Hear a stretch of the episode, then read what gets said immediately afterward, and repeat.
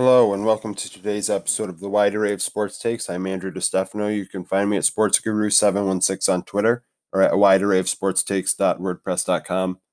As I'd say every episode, I post daily football and hockey content right now, mainly fantasy football. And as I said, hockey content. 31 and 31 days going on. I will cover the Ottawa Senators today. Um, and also go over my week 13 fantasy football rankings. It's kind of a weird week, obviously, with the um, Steelers and Ravens playing yesterday, and the rankings coming out today when we don't know really the injury reports from that game.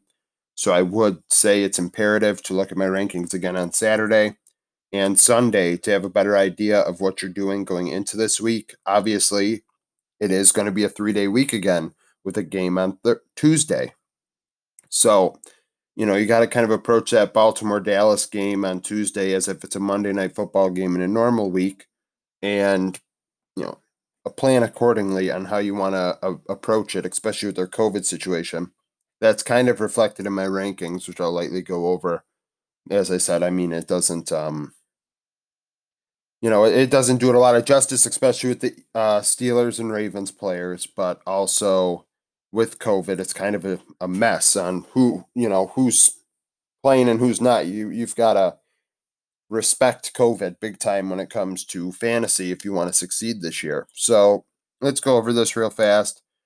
Kind of, you know, some notable things. So quarterback, obviously I have three tiers here right now. Um, that middle tier with Mullens and Lock, that's my 50-50 tier. And then below that is the tier of quarterbacks that I would call quarterback purgatory. Usually I have four tiers of quarterbacks here, but with COVID, we really don't know who's playing and who's not. Um, will RG3 play or will Lamar Jackson play? It's, you know, it remains to be seen. Will Daniel Jones or Colt McCoy play? It remains to be seen because it is Thursday. Running back wise, I've got a similar situation. If you notice, my top tier is only 34. Usually it's about 40. Um, my 50 50 tier is quite bigger this week. You know, it's almost um, 8, 10, 8 to 10 players. And it's going to kind of clear up because you've got Myles Gaskin who's still on IR. We don't know if he's going to play. Um, Jonathan Taylor is on COVID list. We don't know if he's going to play. J.K. Dobbins, same thing as Taylor. So those three are going to be the guys that you would see rise in the instance that they play or not. So you should keep an eye on those guys. Right now, I would approach it as a 50 50 whether they're going to play or not, especially with waivers coming up.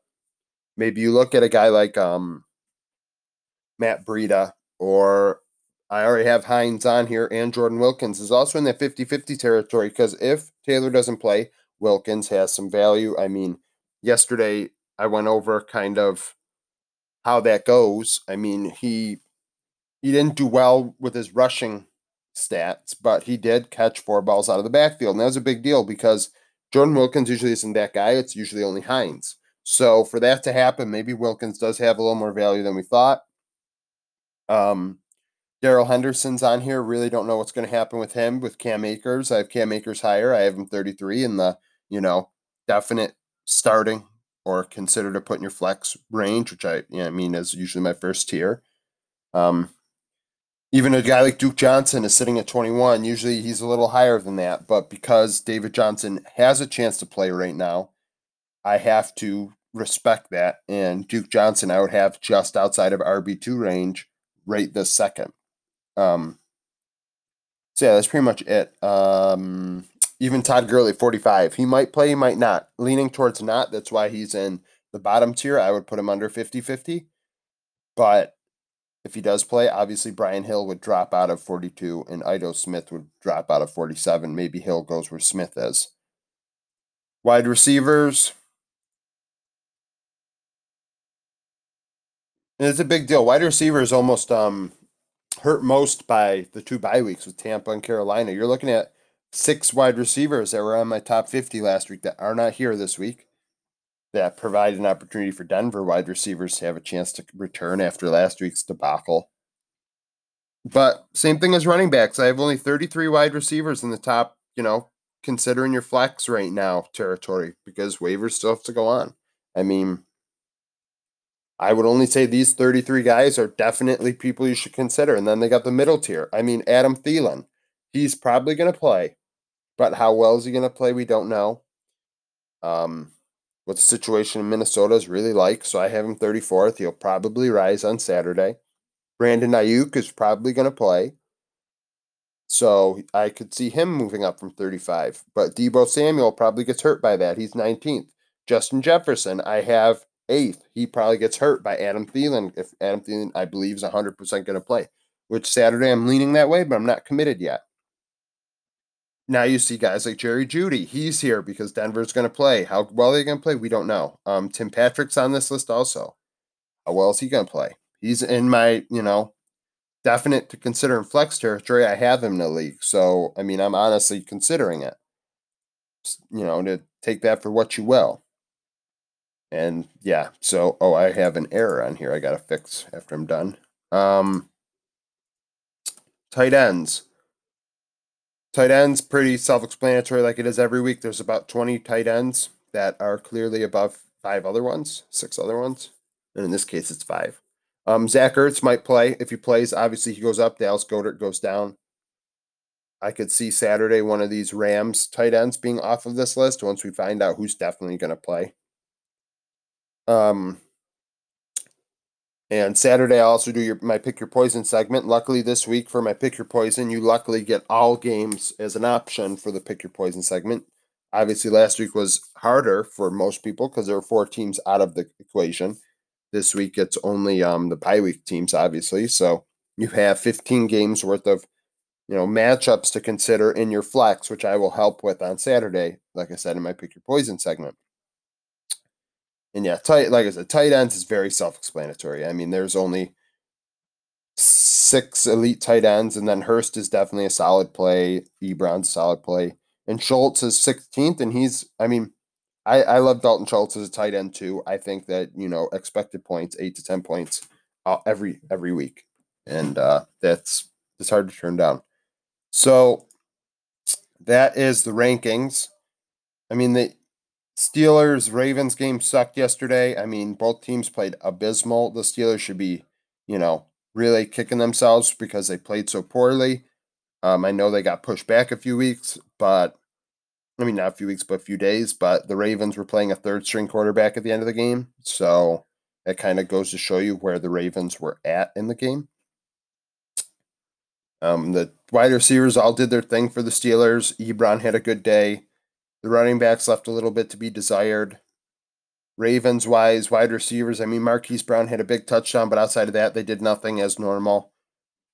And Justice Hill did okay. Gus Edwards left a little bit on the table. I mean, the rushing wasn't really there for the Ravens, obviously. I mean, against the Steelers defense, but at the same time, that is their bread and butter. And RG3 had the best run of the day, which is a shame. I mean, that was the bright spot of the day for me was seeing RG3 make that like 40 yard run and me being like, you know, that, yeah, he's not as fast as he used to be, but that was like, oh, that's RG3. That's the RG3 from a, a decade ago almost that we were so, you know, happy about. But it's a shame. Next play came up lame with a tweaked hamstring, it looked like. So, you know, obviously with the injuries and things like that, that's another deal entirely. If Lamar can't play, RG3 can't play, you're going to see Trace McSorley on my purgatory list. He's going to be at the bottom. So, 31 and 31 NHL teams, Ottawa Senators today. I have them at the bottom of the league, league worst 31st. That's the bottom in the Atlantic Division. They made a lot of moves this offseason a few signings. I list the three one way contract signings that they made in free agency that weren't already on their team. Obviously, they added Josh Brown through a trade before free agency opened and signed him, but I'm not going to put him here. Um, Gudbranson was a trade. Austin Watson was a trade. Logan Shaw was a tra- uh, signing, but his contract is not, you know, one way, so it's not listed here. I have them at 30th in cap efficiency. I mean, they signed Galchenyuk to a good deal. They had to pay Dadonov a lot of money to get him, and that's why that you know contract looks the way it does. Matt Murray, obviously the best goalie in free agency this year, and I mean they traded for him because the Penguins didn't want to sign him. But I do think out of the 15 contracts, it right now is looking like the 13th most efficient contract to a goalie. That's a lot of money for a goalie when compared to the deals that other goalies got, like Mike Smith or, um, even Cam Talbot. I don't mean I don't know where I have Cam Talbot, but I know that. Let me just look here. Open up my spreadsheet that I have. I mean, Matt Murray's contract does not look that great compared to, you know, Mike Smith, Henrik Lundqvist. Um, I mean, oh, I didn't even get to Lundqvist, but Lundqvist is high on my list of great, good contracts.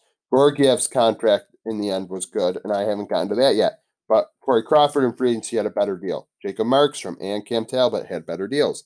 I mean, there's really no excuse for what Ottawa. I mean, Ottawa paid a lot of money. He's younger, and this is comparable to Jacob Markstrom's deal, but Markstrom is better. So this deal's not that great for Ottawa, in my opinion, especially with Marcus Hogberg at number two, who is you know being projected out as his career goes forward as like a Markstrom kind of goalie, you know, a late bloomer depth chart. There's a lot of fun players here.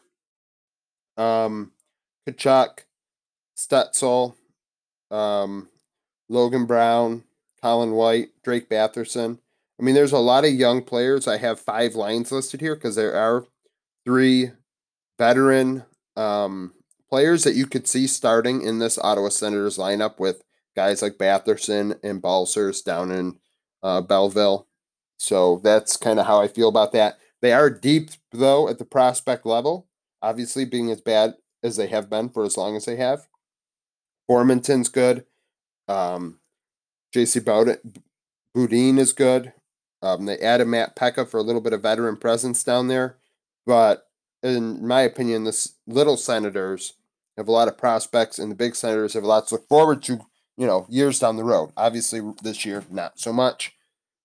I mean, 31st is the floor, floor I could see them, you know, getting up to 25th maybe, but not any better than that. They're not a playoff team. Defensemen, they had a Gudbranson, Mike Reilly, and Josh Brown. I think that you're looking at a defensive core that's in flux.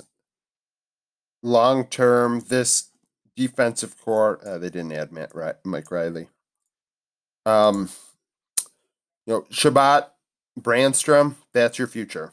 Wolanin, that's your future. Zub, way down, Zub or Zub, I mean Zub, way down in Belleville this year. Maybe he gets up in the NHL level as their seventh defenseman, but I don't know. I think that there's not a lot of room here for him to fit on the right side. I mean, they didn't trade for Gudbranson for no reason. They didn't sign Josh Brown for no reason. Zaitsev's going to play.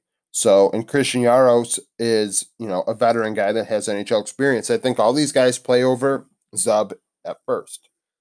Left side, I mean, LaJoie is a kid down in um, Belleville. They don't have a lot on the left side down there.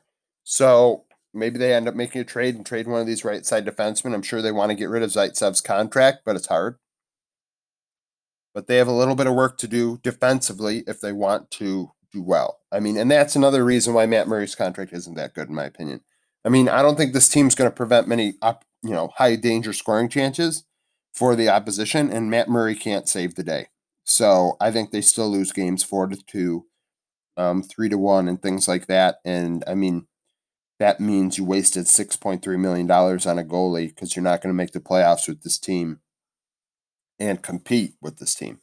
Hogberg is the backup. Joey Daccord is the third guy. Um, I mean, goaltending. I mean, Hogberg long term looks okay, but otherwise, I don't like what they have at Belleville. So really, all this team has is some forwards long term, and they probably should start dumping some. I mean, Logan Brown, he's getting to that point in his career. Maybe it's time to trade him. Colin White, same thing, because you have Josh Norris down there. You have Formenton. You have Batherson, you have guys that can play in these places.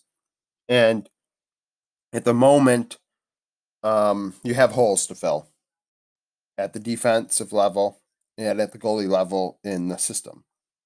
So they're 31st. Tomorrow is the Flyers. I think Flyers, Penguins. I, I, don't know if I'm, I think I'm doing Sharks, then Blues. So that should be the end of the week. Um, Thank you for listening to today's podcast, The Wide Array of Sports Takes. If you liked it, like it, share it, retweet it, do whatever. If you have any takes that are different than mine, send them my way and I'll look at them and address them tomorrow. Any criticism, I take criticism because that's the only way to make this better. And yeah, so thank you for listening, and I hope you come back tomorrow for more content.